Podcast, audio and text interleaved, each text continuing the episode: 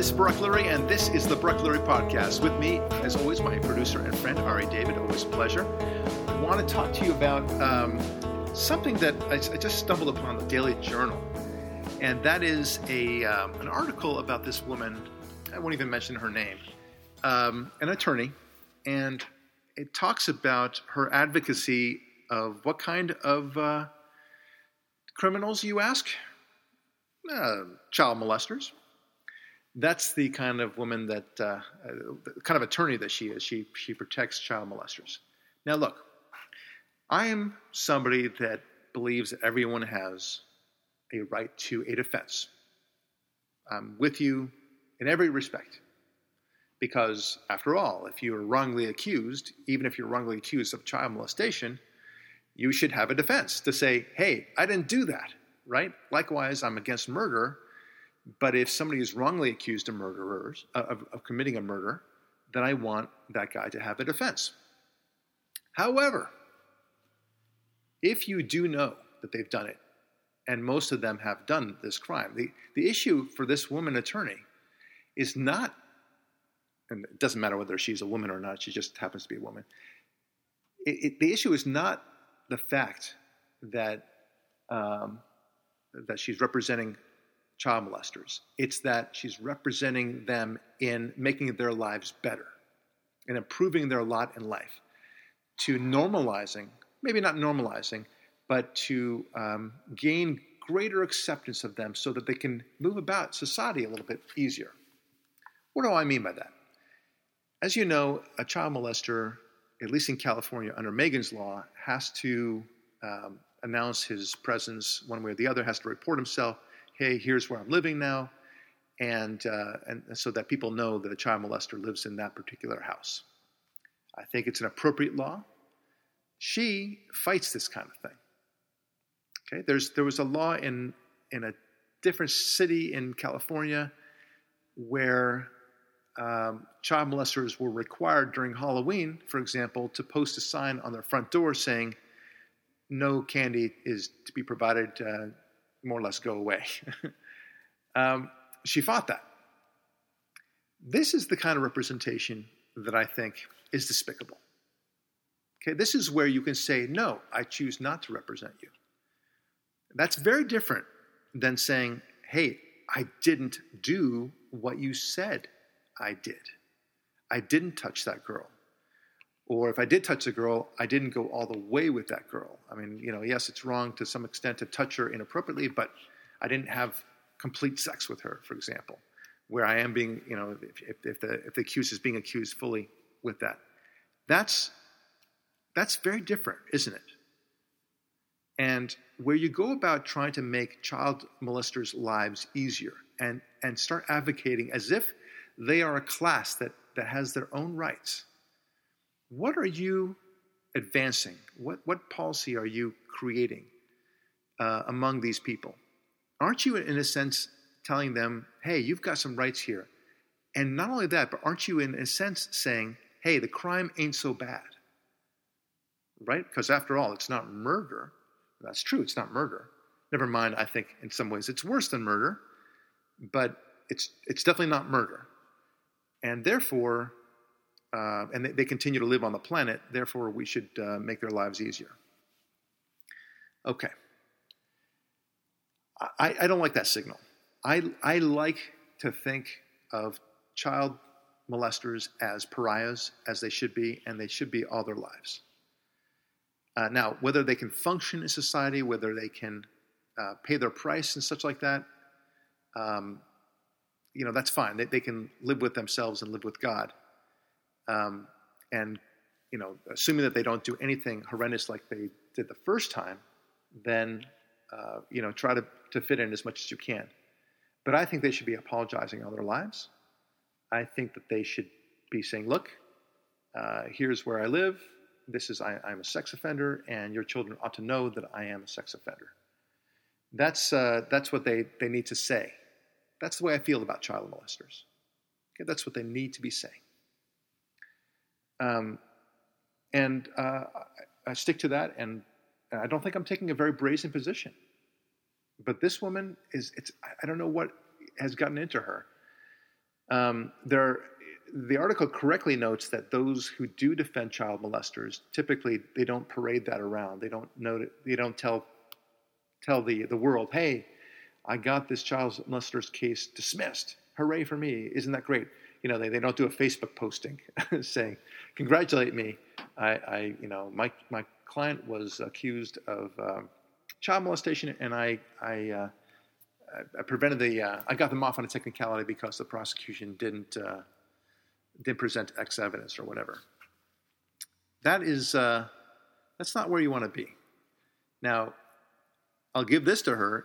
She's definitely found an area of law that nobody else seems to be doing, and that gives her a lot of attention, and maybe that that gives her some business. But I, I don't know that that's what one goes to law school for. I don't think that that's why anybody becomes a professional in any sense of the word. But but this is one of my complaints of the what's happening in the legal field, field generally speaking. This is one of my concerns about it, is that when there's so many different kinds of lawyers out there, so many lawyers running around trying to chase this or that conflict, and they're willing to take on a, a representation of a case that they don't necessarily believe in, you end up with this kind of result. Uh, somebody who champions child molesters. Um, somebody takes on malpractice lawsuits uh, against doctors and lawyers and accountants just to see what kind of what kind of money they can shake out of their insurance carriers. I don't know that this that's the world we want to live in, but you know, I, I digress to some extent because I think that's an issue of of our culture, kind of constantly pushing kids into colleges and then law schools uh, and medical schools and such, as if there's no such thing as a trade school or something else that they could be doing with their lives that's where we have it. Um, I, am I'm, I'm concerned about where we are heading. That's, that's really it. That's the main point I want to make just now. Now I want to make a, a, a little bit of a larger point. In all this, it seems as though the attitude is that child molesters deserve the chance to rehabilitate themselves, that they can be re- rehabilitated, that they, they can become functioning members of society who no longer have the urge to, to do the horrible things that they do. And I'm sure that there are exceptions to that general rule, but a child molester, generally speaking, means that they're that they have a, uh, a certain sexual impulse that goes the wrong direction, and that unfortunately they act on it, uh, and it's very hard to keep them away from it. You might as well try to you know, have a lion walk the street and expect him not from time to time to lunge at uh, a cat or a dog and try to eat that cat or dog or a small child. You know, you can hope that they don't, but as a practical matter, over some time, you're gonna you're gonna see repeat attacks if it's a lion. They're not domesticated; they're wild, and that's the way it works. And lost in all this is the the fact that we nevertheless expect the ability to say that they can cha- they can be rehabilitated. But when it comes to homosexuality itself, when somebody wants, for example, voluntarily to go to counseling services to see whether or not uh, they can maybe subdue their homosexuality so they can gear themselves more toward the opposite sex, we, we have a law in California that specifically prohibits that sort of therapeutic possibility. Do you know this, Ari? You're nodding your head. That's good. Uh, oh, I'm sorry. I forgot it was recording. Yes, yes, yes, I do. I didn't know if right. you wanted me to say anything. No, it's fine. I, I just, I, I, just, it just, uh, and, and I got to give credit to a very liberal um, psychiatric and slash psychologist friend of mine, actually distantly related to us. Uh, he's very liberal, as liberal as they come.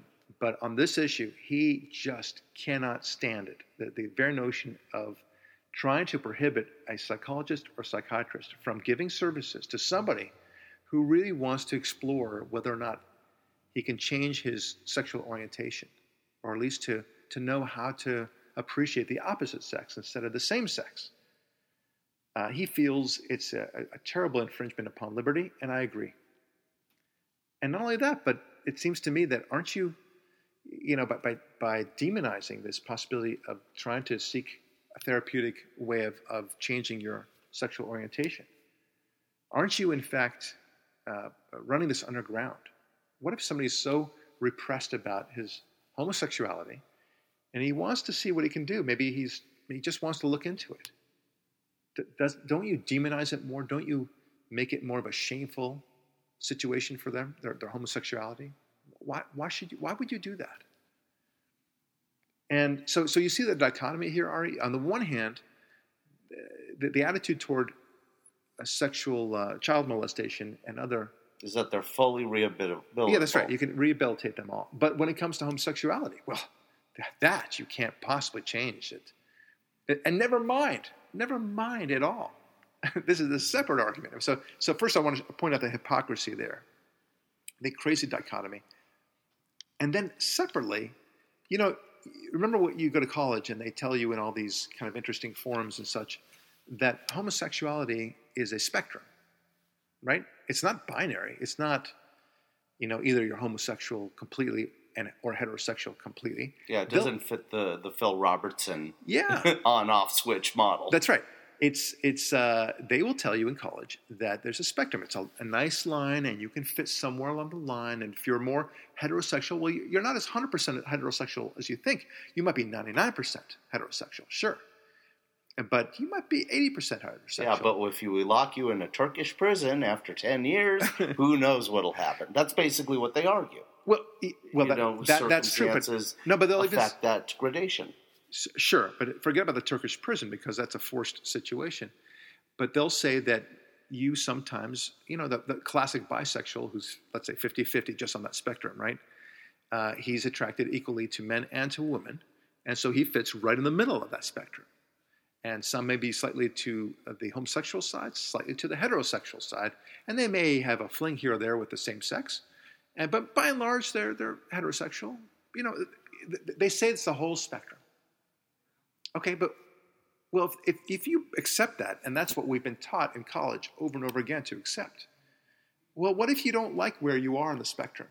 Maybe, let's say you're 60% heterosexual, and you have occasionally an interest in another man. Okay. Well, you don't like that. You, you for whatever reason, you don't want to have that inkling, and you just want to kind of have more of an interest in women. What's wrong with that? Right? I mean, it's not as if. okay, so that's that's that's point number two. Point number three is, and, and this is an obvious one, the most obvious one of, of the, the three altogether is, they they tell you you shouldn't seek therapeutic services to help you become heterosexual, but they'll be glad to change your sex altogether, right? If you're a man, they can they'll change you into a woman. That they're willing to do. And the government will pay for it. And the government will pay yeah, exactly right. And you don't have to go to the VA for it. but but you you they will literally change your with surgery. Okay, I, I think that surgery is a lot more invasive and a lot more permanent than whatever a psychologist might do to you. Yeah, right? but they do all the psychology first, the yeah, psychological oh, stuff, then the hormone treatments, then the drugs, and finally the final right cut. Proving once again that this is all political, this is all agenda driven. It's designed to um, promote, um, well, homosexuality to some extent, to promote the the I wouldn't say glories of homosexuality. Well, promote but the to, alternative lifestyle over the normal lifestyle. Right. Yeah, uh, to, to, to mainstream it while at the same time debasing the notion of heterosexuality. Right, because they're more than willing to give you therapy if you say, let's just pick a number on the scale. You know, I'm 40% uh, gay and 60% hetero. Right, on that line. I, yeah. I'm more than, I, I, they're more than happy to allow you to seek therapy to move more to the gay side of the spectrum. Very interesting point in all this. It's a good point. If you went to yeah. a psychologist, if they if they invert the, the the law doesn't work in the inverse. That's, that's right. It's a great point. So, so let's say you're a heterosexual and you tell your psychologist, "Hey, you know what? I I want to be gay." No, no, no. no. Oh, Hear yeah. me out. Okay. You run to the psychologist and say, "Hey, you know, what, I'm as heterosexual as they come, and uh, I just love, you know, my my thoughts go wild whenever I see a cute girl, but I got to tell you, there's this guy." And he, uh, I don't know, I just have funny feelings whenever uh, he walks by. I kind of want to, I, I imagine myself uh, kissing him and and and then they, what, what do you think psychologists will, will say then? Well, John, Have you you thought? explore that. Let's explore that a little bit. That's interesting. Yeah. Have you? eh, Do you think you maybe you want to? Is, is he gay too? This this uh, fellow that you're interested? Yeah, I, I, I believe he is. Does he know you like him? Do you? Yeah. I mean, let, let's. Let, yeah, it- it's right. I mean, I went to public school. I know how the therapy goes. so, so exactly right. Does he know you like him? I don't think so. Well, why not? Why not give him a, a call and just tell him, hey, look, you know, uh, maybe we could uh, have some coffee and get to know each other a little bit better. Why don't you explore this? It's perfectly healthy, Johnny, to do this. And maybe you'll find that you like it. In fact, maybe you'll find that you're gay. And that's not such a terrible thing. Maybe you'll find you're you're more gay than you are heterosexual. And that you've been living a life that is not really consistent with what you think. I think you should do that. and imagine the outcry from the liberal, the left. Mm-hmm. Yeah. If anyone ever, and we're not, but if anyone ever proposed banning that kind of therapy, Right. Oh, my gosh. You're, you're absolutely it right. would be scorched earth. Right. And that session that I that we just described, this banter back and forth, where hey Johnny, you might want to try this. Um, you know that psychologist, and, and and and then I'm sorry, you might want to try this, and then the Johnny, you know, he's nodding his head. Yeah, thank you, doc. Thank you so much. You know what? I, that that really feels very uh, liberating to me. I, I I really appreciate that, and I I feel good about that. Do you feel good about it, Johnny? I sure do. All right. Well, tell you what, we'll, we'll see you next Wednesday, and uh, you tell me how that turns out. Okay? All right. Thank you so much. And then that therapist goes home and he feels really good about himself because you know he just He empowered he his empowered patient. he empowered somebody and it made him realize who he really was, and you know that's what he went to psychology school for, right? So um, you know he's just opening up the doors for him to realize who he is. He's self, helping himself actualize. All right. So uh, of course this is the absurdity. I mean that's that's not at all an absurd scenario, right? The absurdity is saying any form of therapy that a willing seeker of services wants is unavailable. right. That's what because we're when you started talking about the lawyer who specialized in the molestation issues, who and I think you need to specify. I think you were specifying these are convicted Yeah. people. These aren't defendants seeking court defense. This is post incarceration issues. post incarceration issues, uh, and and the issues for her, this woman entirely is how do we make their lives better. She doesn't doubt, and, and, and there is no doubt that these guys did what they did. Yeah. So my point is, even though we both have the same opinion of the services she provides, we in no way would ever propose a law that says what she provides should not be available. There are people who want and need this service. They're more than free to seek it. We're of course free to judge it as as the despicable service it is. But Yeah. the the point now um, my wife reads women's magazines and a few months ago she brought a very interesting article in one of them about a um, musician here in los angeles who's married with a daughter male musician from like a punk rock band he decided to get a, his gender reassigned he went through the whole procedure and his wife who's a woman has decided to change herself into a lesbian because she loves the individual and doesn't care. It's one of those I care what's between his ears and in his heart, not what's between his legs. Right. Anyway, this is a perfect example of the therapy that you described or the transformation that we've described. Not only a man uh, engage in a uh, complete change of his gender, his wife had to completely change her sexual orientation. Right. It's a it's a bizarre uh, situation that we're dealing with. You know, a lot of this podcast is is showing inconsistencies and to some extent hypocrisies, right, of uh, left leaning thinking. And I often think to myself, you know, we, we you know, Dennis Prager talks about living in, in an age of stupidity, and I think to some extent he's right. And I and we've talked about this before, and I I talk about it as the age of having to explain everything all over again. And this is such a classic example of that, that we really have to kind of get into the weeds of explaining why marriage is important, why having a father and mother is important, not just a mother, why having a sense of history is important, um, why we need to fight the bad guys, right? Why we, you don't tell people why you're leaving the country and when you're leaving the country uh, that you're fighting. The the Right. the occupying army in a battle theater. Right. Uh, you know why the why unions are not such a great idea after all. Why um, men and women should be different, why they are different, and why they should be different, and why we should embrace the differences as opposed to trying to make them the same. We have to explain these basics all over again, over and over again. And this is an example of what we're talking about. That the example you gave of the man who wanted to become a woman and the, the woman who decided to become a lesbian, and and the the obvious dichotomies of if a man wanted to embrace his homosexuality uh, that they would be all over that and encourage him, and and uh, in fact even encourage him more so than than he might even be willing to be. He may he may say, "Look, I'm just slightly bisexual. I just I think I just want to have an occasional fling with another man once a year, just to kind of get it off my you know like Brokeback Mountain, a nice hunting trip, maybe camping." Yeah. Well, whatever. I mean, well, they'll say that he was fully homosexual, that he was living a lie, et cetera, et cetera. But but hear me out. I'm, I'm simply saying that they, you know, if, if that man simply wanted to say, look, I want to just try it once in a blue moon because I, it's just a fantasy I have and I just feel I need to fulfill it, but it's not an everyday thing.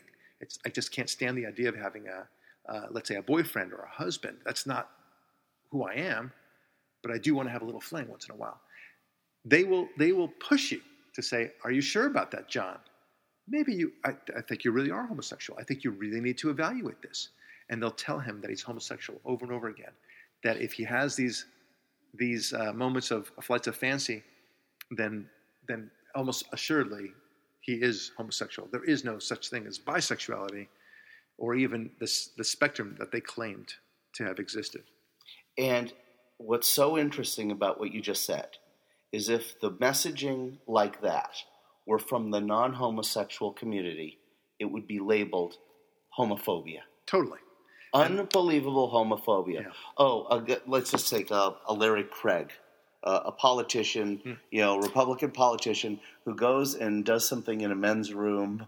Right. Right. Right. Right. He's not just some guy who is acting out a little fantasy. He's a full blown, right, hundred percent gay guy. Right. And forget his wife, family, lifestyle, public persona, etc. He's gay.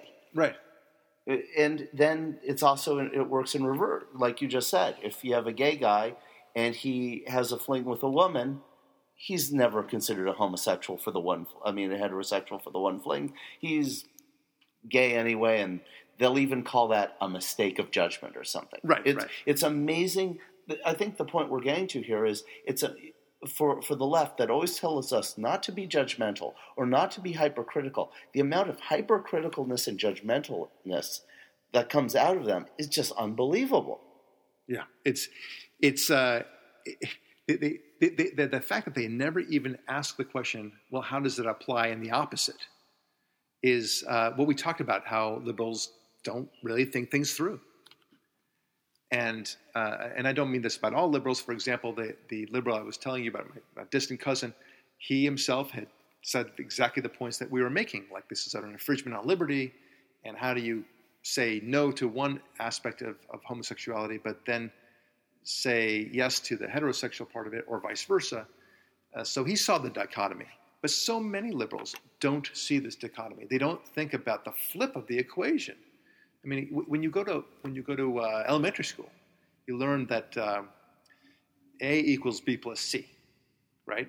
And then you learn that by definition, um, A minus C equals B because you flip the C over to the other side of the equation, right? Or vice versa with the B. The equation balances out. It has to balance out. And likewise, in these mainstream issues that we're bringing out, I mean, these, these, the discussions of the day, whether it's gay marriage or otherwise, we have to ask what's on the other side of that equation. Does it work? Does it balance? Right? I mean, if we talk about pH balance, right? What is pH balance? You got acidic and base. And uh, if you ever have a pool, you know you have to balance the two things. They have to work together somehow. And uh, there needs to be a balancing of this. If the if the equation only works on one side, then it, because it's PC for whatever reason, and it would be considered hostile on the other side, well, perhaps perhaps your equation doesn't work. Maybe you've got to recheck your math, as it were, or or do something with that pool so that it makes it balanced. But they're not they're not doing that. This is and it's so obvious, right? I mean, you have It's so clear, clear as day, that they have not thought this through. We gave the examples uh, on somewhat of a related issue, Ari, I think on a previous podcast. You remember this thing about the baker in Colorado who was forced to provide baking services. I, I don't know if this, the state required him to do it or whether a court required him to do it, but it doesn't matter. There was the force of law was imposed upon him to provide baking services for a celebration that he did not want to participate in. Period. And all the liberal pundits are clapping their hands like How seals. great this is. This is one. This is a. This this will learn them. This will learn them real good because we we will not uh, tolerate intolerance, as it were. And uh, that's the only thing they're all. That, and they'll say these cute lines like, "The only thing we don't tolerate is intolerance itself." So, okay, fine. Now you've got this great quip line, and then you ask the basic questions. Well, does it apply in every other context too? Are you gonna Are you gonna force clergy now to perform gay marriages? Are you, I mean, that, that's the that's the ultimate question. Are you going to force a Jewish baker to provide a cake for a Nazi marriage? Yeah. Or an atheist, as we said in, in my Sunday show, an atheist photographer to provide ph- photographic services at a Jewish bris because he's so against God, and not only that, but he thinks that the circumcision rite is is mutilation of the body, and uh, and so he he's he's got moral um, indignation about the whole thing, and he refuses. Well, wait a minute. So if if we're required, if a baker is required to provide services for a, a gay ceremony celebration, why isn't the atheist required to perform services at a Jewish bris? Okay, T- tell me the difference. And why isn't the clergy, whether it's an imam, a priest, a reverend, or rabbi, required to perform gay marriages? And that's what terrifies me because eh, here it's so fast. Talk about the, the throwing away of liberty. You know, we have a word for that, um, and the word is called. I don't don't uh, don't jump in. I'm thinking about it. It's called. It's a very complex word. Oh, it's, that's right. It's called slavery. Have you heard of it? Yeah, yeah. I think we learned about that. Yeah. Christopher Columbus uh, kept the slaves. That's right. Yeah, and and all the founding fathers. The, the- you know, the, Yeah, the kind he- of people that the founding Columbus fathers. brought the slaves to the founding fathers. that's right. Anyway, so I learned that in public school. It's a question of liberty, right? I mean, you, you, can you imagine being forced to do uh, y- all in the name of tolerance? You know, so, but this baker, uh, he he would be very right to say, hell no, um, I don't care. I, I've got my prejudices, but I don't have to provide services to anybody. End of story. And and if you're going to make me do this, then you should make the rabbi and the priest and the clergy do all the things that they do. And by the way, we will make you atheists do things that you don't want to do, and we'll make uh, you know Protestants have to convert people. It'll be all sorts of crazy things that are going on here, and they're and it's a perfectly legitimate. Well, Perfectly legitimate. Yeah. One of the most important things that I see in society is the freedom to keep everything above board and accountable. Yeah. And the more, and the, the clearest example of this is like drug laws. Drug, and uh, not to get into a whole argument about, about their, their use, but what drug laws do is they force all drug transactions essentially underground. And they remove accountability from it. If you were to buy bad drugs, there is no way you can go to a drug dealer and say, hey, if you don't give me my money back, I'm going to go to the Better Business Bureau. Right. And that may be enough of a reason to repeal drug laws. It may not. That's not really the point. But the bottom line is it forces the entire transaction underground. So imagine this baker.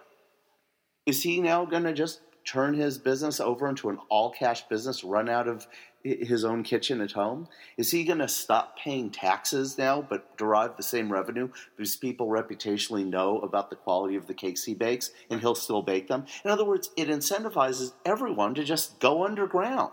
And Well- the more that that happens, the more society loses out on both tax revenue, the accountability, Well, the it- quality assurance, everything. Yeah. Uh, uh, Well, look, when you when you start legislating what people think and what their purposes are, um, then you've really got some problems because it, it runs afoul of the very law of uh, capitalism, and capitalism is indeed race blind, color blind. It should be um, sexual orientation blind. It should be gender blind, and all those things. I don't give a crap uh, regarding who provides, let's say, social media services to me or provide You don't. Well, I don't care about the color of your skin. I don't care, about what your religion is. I don't care if you're a woman. I don't care what your orientation is. I, I You care about my winning personality and the quality Yeah. of the service I give. That's well, it's, it's, it's, it's nice to enjoy your company. Uh, but let, let me tell you, I, there's there's a, uh gentleman uh, that works with us. He's a vendor uh, who is um, gay. And he does some computer work for us. He helps out, and he's fantastic. Uh, he's, he's he knows what he's doing. Uh, he can instantly diagnose stuff right and left. I, I'm very fond of him, and it happens to be he's a conservative. I really enjoy his company. We, we hang out. We talk about you know it's it, we talk about the issues of the day, conservative issues, uh, Afghanistan, what happened, and all those things with this uh, crazy um, trader and such. And we'll talk about that, and like we'll spend more time talking about that than his work that he needs to do around the office. So what you know, we couldn't. You and I couldn't care less about those various different things. We just want the best in there. And this is one of the problems um, that happens when you try to get into people's minds as to why they decided not to provide services to X person. Now, you know, people always want to make the equation of that, well, surely, Barak, you would not tolerate uh, a white business owner refusing to provide baking services, uh, to use an example, to black customers just because they're black. Okay. First of all, of course, that, that, that ain't right. Okay. But anybody who does refuse to provide services to black customers is first and foremost a moron. You- you- why are you kissing away money that you would otherwise uh, be able to obtain?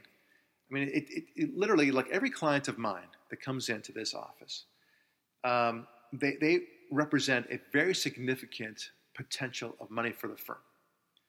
Uh, we may very well get a huge payout on a case, or it may turn out to be a, the defense of a case, which means, again, a lot of money for us. And depending on the result, um, we can have a huge bonus and a huge party for the firm, and, and that can in turn lead to other cases that they're so happy with our, our work that they'll refer more work to us. Why would I piss that away? That opportunity. It, it's just crazy. It, it, it, violates every sense, every sense of capitalism, every sense. And um, but but no, the state of Colorado wants to get into your mind and decide what you're actually thinking. So here's what's going to happen. And you, you, you gave very good examples of how it'll go underground. But even before that, Ari, uh, and by the way, this baker decided he's simply going to close up shop. He doesn't want to do it anymore. So guess what? One less bakery. Okay, so you can argue that's his problem. Let his uh, you know anti-gay uh, approach to life uh, be his undoing. Fine, but there'll be other people like that, and there are other people who may be smarter about it. As one liberal friend of mine said, why didn't he just simply say that he's too busy and he can't do that, so that they couldn't tag him with being anti-gay? Okay, so that's what you'll get. You'll get a lot of people saying, "Oh, I'd love to do this, but by golly, I'm just so busy." There are so few bakers in the sector anymore because of all the ones who left the But business. I have a great uh, baker right there. He he can help you, and uh, you know, have a good day, right? So so then what happens, right? So then th- th- they're still going to think that you're anti-gay because what they'll find out because they'll they'll send the attorneys to troll the city and spy on you.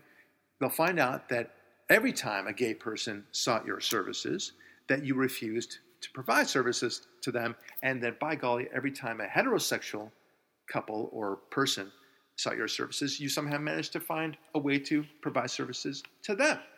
So then they're going to do this study, you see, to show that more often than not, you rejected gay people and, and such like that. It'll be one of those indicia patterns of, of conduct that you see now in affirmative action and racism laws.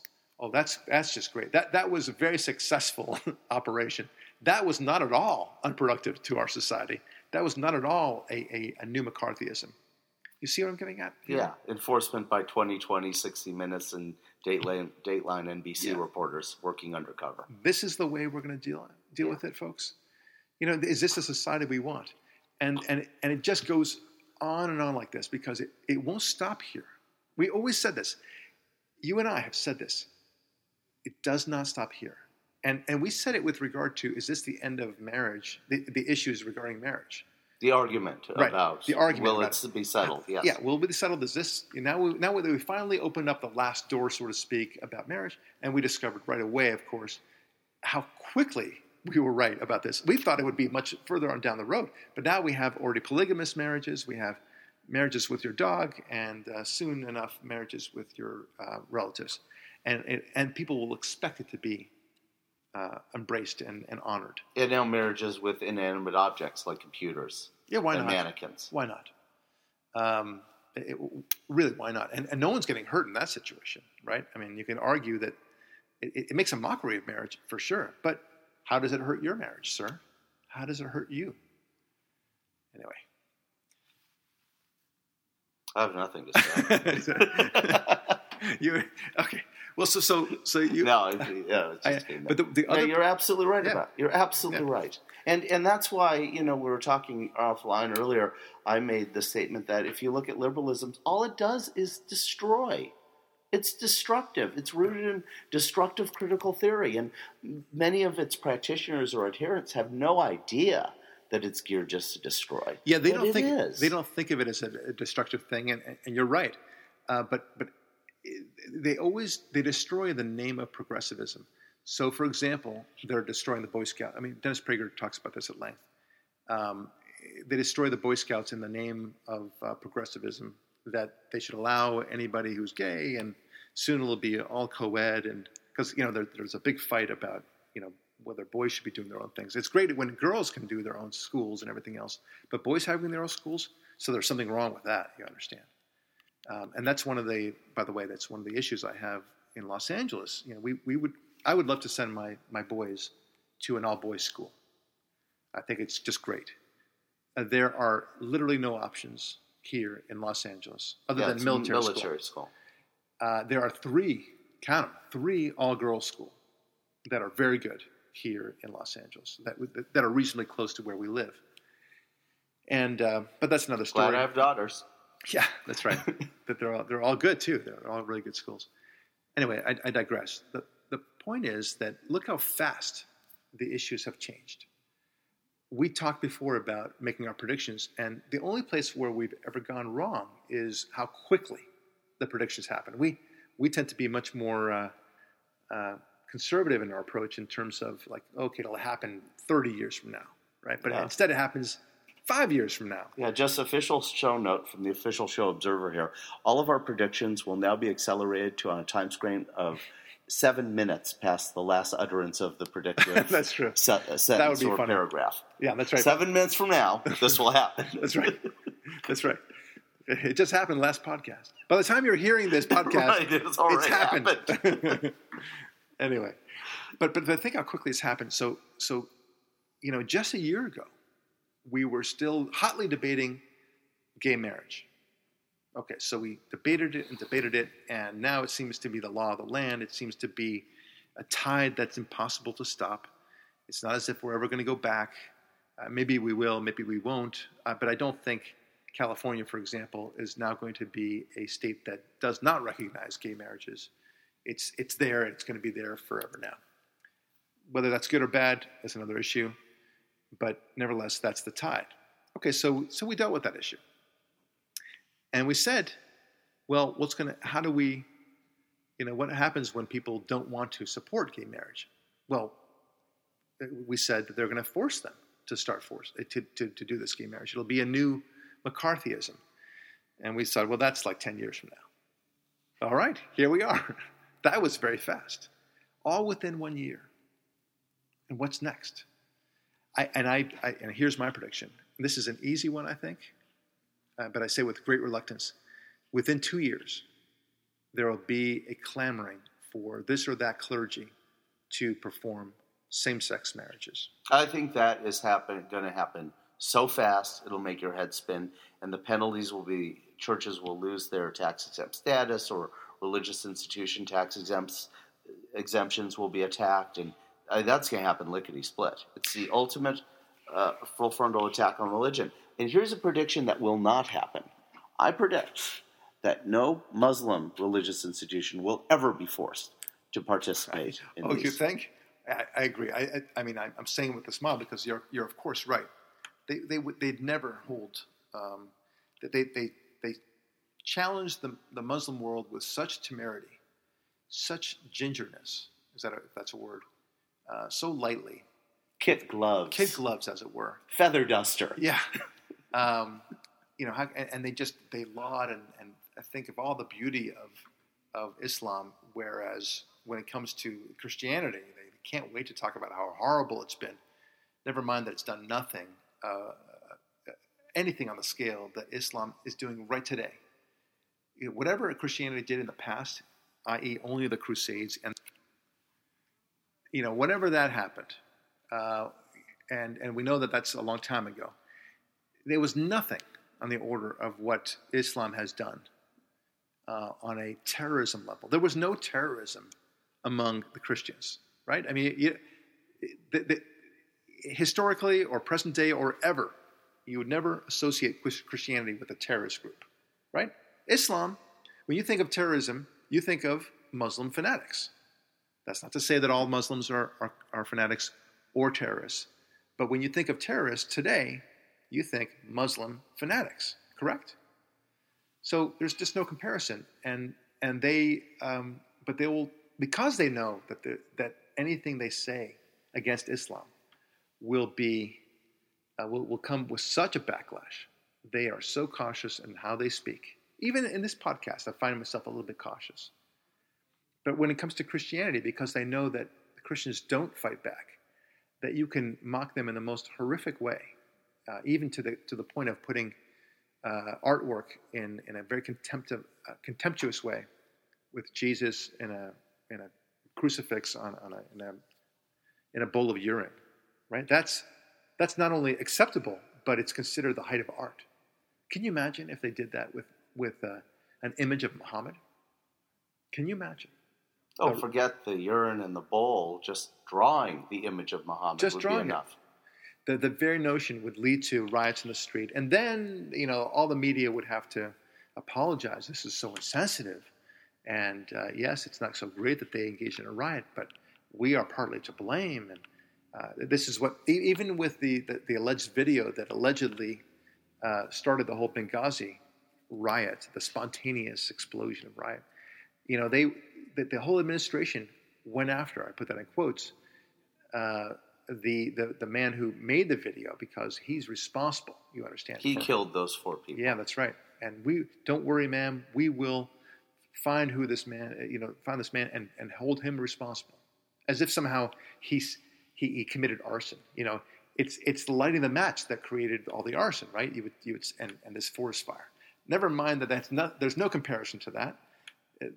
These people who committed these horrible atrocities were the ones who were responsible for it. Making a video that's contemptuous of uh, Islam, uh, you, you're not responsible for that. It's like blaming the uh, forest fire on the restaurant that had matchbooks near the toothpicks. Yeah, that, that's that's yeah, that's right. That is exactly right. Um, but but if they but if they did the same thing, um, mocking Christianity, it would be the height of art and the height of the First Amendment, and everything would be invoked beautifully. Anyway, you get the idea. And and I, I just see us, you know, you know, trepsing along in a very dangerous way, and we'll all wonder uh, how we got to this point. That's the concern. Well, we won't. we, we won't. won't. yeah, we'll, we'll, You and I, we we've been Yeah. telling you this is how it's going. right. There's the path. Well, the, one of the movies I loved very much is I think it was the movie The Patriot uh, with Mel Gibson. Do you remember this? It was a long time ago. It wasn't one of the better films, but it was it was enjoyable. I liked it. And one of the things that always resonated in the back, you see General Howe at the end of the movie. It's the end of the war, the Revolutionary War, and you see the um, the Battle of Yorktown, and Yorktown is kind of it's, they're losing the battle, and the battle has been lost now, and and Howe I believe it's Howe is is looking to the the flames in Yorktown and wondering aloud to himself, how did it come to this? How, right? And it's it's so interesting because you know we all know how it came to be. The reason why is there was a momentum for freedom, and George Washington made some good moves, but he found a way of, of you know, you know, taking a small attacks here and there, and and eventually developing a relationship with France. We we know how it happened, and will we be like that at the end of the end of the day when we are in our 80s, when we no longer really feel free to say the things we want to say, or to do the things that we really want to do, or believe in the things that we really want to believe? Will we ask that same question? And, and if we do, let's not get there. Let's avoid that scenario. Let's, let's make sure that we never get to that position. Because I don't want to, I, I know how we got here. It'll be slow in, in ways that we can't imagine right now, but that we can see easily at the same time. It's these little liberties that are taken away from us in the name of not offending somebody, in the name of tolerance, in the name of fear. That's how we lose our liberty, step by step. Anyway, this is Baruch Lurie. This has been the Baruch Lurie Podcast. Thanks so much for listening. We'll talk to you next time.